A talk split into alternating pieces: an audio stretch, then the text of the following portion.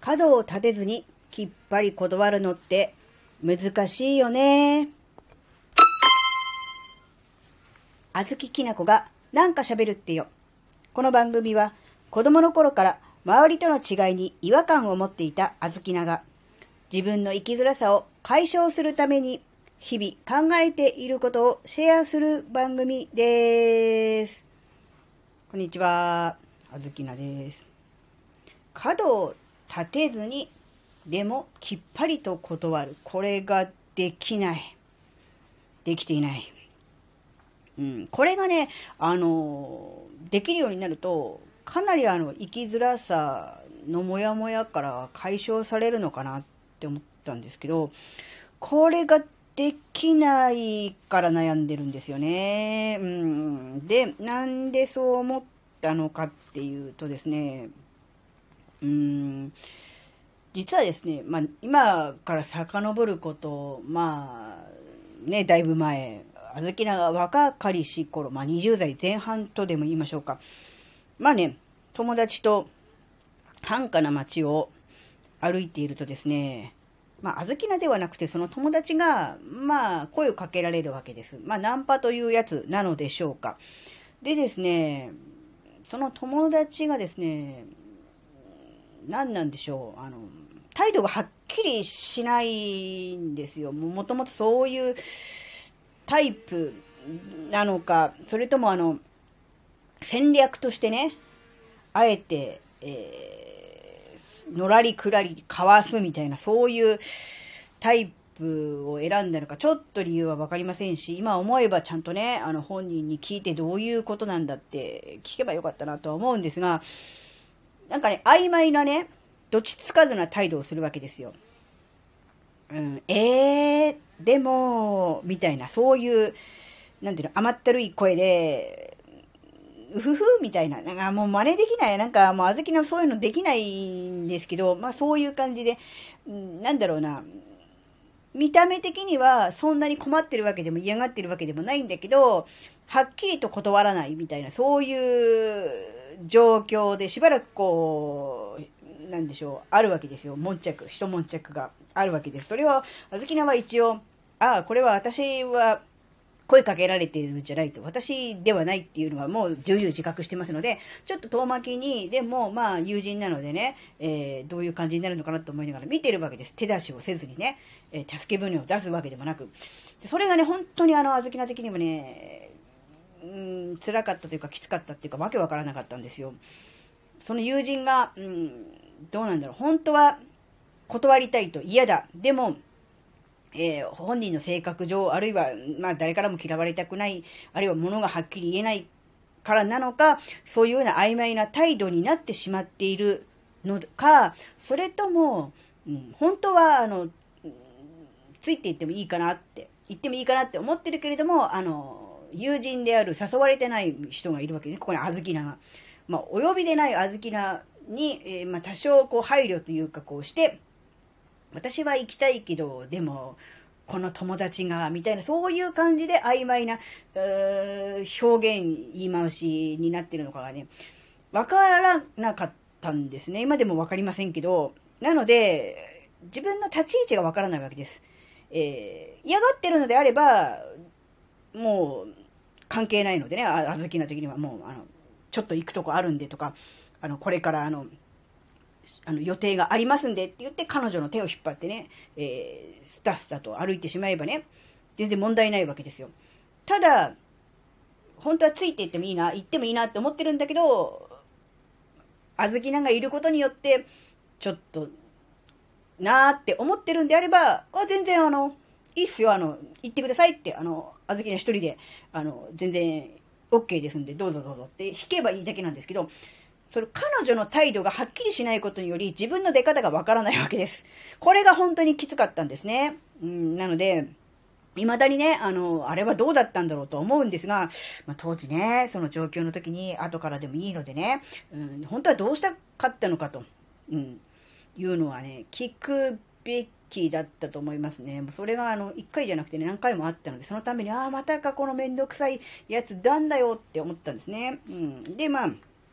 しばらくその悶着が続き、相手側が、うん、煮え切らない彼女の態度に、えー、まあいいやと、うん、他にもいくらも声かければいいからみたいなノリだったのかもしれませんし、どういうわけか知りませんけども、向こう側からこう、いいやっていう感じで引くっていう、それでこう解放されるみたいな、そういう感じだったんですけど、うん、ちょっと未だにあれはどうだったんだろう、どっちだったのかっていうのはね、ちょっとわからないですね。うん、で、なんであずきながこれにイライラしたのかなって、苦手な意識があったのかなっていうと、結局その人の、まあ、友人ですね、本心が読めないっていう。そうすると、まあ、自分の態度がね、えー、どういう風な態度をしていいのかっていうのが決められないですよね。で、なんで、なんだろう、それが、イライラしたり、ムカッときたのかなって思った時に、やっぱり選択権が自分にないっていうことですよね。相手、まあ、この場合は友人ですけど、友人の態度がはっきりしない、はっきりわからないと、あずきなの態度が取れない。要するに、えー、あずきながどういう行動を取るのかっていうことが、すべて友人に委ねられているっていう、こういう状態ですね。あずきながこう、チューブラリンというか、ないがしろというか、いないことにされているのも含めてですけど、この状態が非常にきついなと。うん、で、まあ、本心が読めなくて、自分の態度が決められないと。で、決定権が相手にあるからだっていうことですね。ね、うん。で、まあ、相手によってこっちの行動を変えなきゃいけないと。うん、決めなきゃいけないっていう、そういうのがあるから、ちょっとね、もやっとしたり、イラッとしたりするのかなって思ったんですけど、そもそも、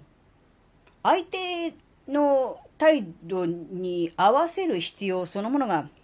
あったんだろうかっていうことをちょっと考えたんですよ。うん。なので、今思えば、ちゃんと聞いておくべきだったなっていうのがね、うん、あると同時に、そもそも相手に合わせなきゃいけない、っていう、相手の意向に合わせた行動を取らなきゃいけないって思った、えー、こと自体がどうだったのかなってちょっと思ってますね。うん。うん。あのー、相手のね、友人の態度がどうであれ、えー、あずきなは、うん、どうしたいのかとか、どう思ってるっていうことは、言ってよかったんじゃないかなってちょっと思ったんですね。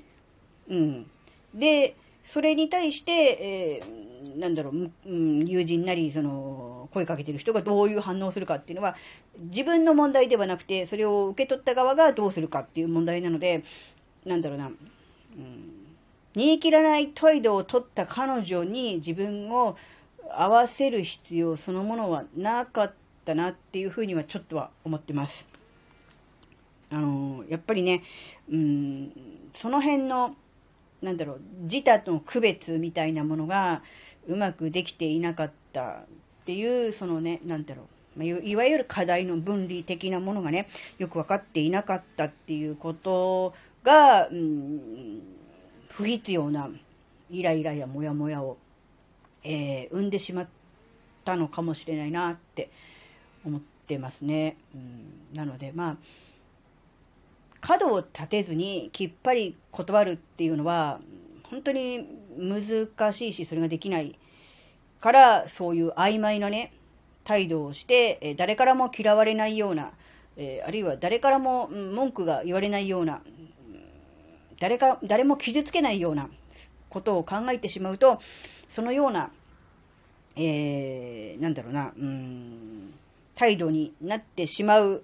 のかもしれないけれども、うん、自分の意見を言うべき時はちゃんと言うっていうことが不必要に周りの人との圧力を逆に減らすっていうこともあるのかなって思うと、なんだろうな。八方美人的に周りの人すべてにいい顔をしようとして、曖昧な、態度で、えー、その場を濁すということに終始するよりも、えー、はっきりとね、えー、傷つけないあ、あの、周りの人に敬意をね、敬意を持った言い方、やり方で、でも、うん、きっぱりと断るという、そういう、うん、やり方、技術、うん、もね、えー、心得ておくっていうのもね、やっぱり必要だし、そうすることで、より健全なえー、人間関係を築くということにもね、つながるのかもしれないな、なんていうこともちょっと考えました。はい、えー、難しいですよね。うん、角を立てずに、きっぱり断る。これはね、あの、もし、あの、こういうやり方があるよとかね、えこういうふうにすればいいんじゃないみたいなものがあったらね、ぜひお便り欲しいと思いますし、このことに関しては、やっぱりあの、大事なことだと思うので、あずきななりにもね、いろいろ考えてみて、えー、それなりに、えー、まあ、結論というか、ね、ヒントみたいなものがね、えー、出た時にはね、また随時お知らせしていきたいなと思います。なんか今日もまた、わけのわからんえー、だらだらとした喋りになってしまいましたが、はい、今回のお話があなたの生きづらさ解消のヒントになればとっても嬉しいです。ここまでお聴きくださりありがとうございました。それではまた次回お会いしましょう。バイバーイ。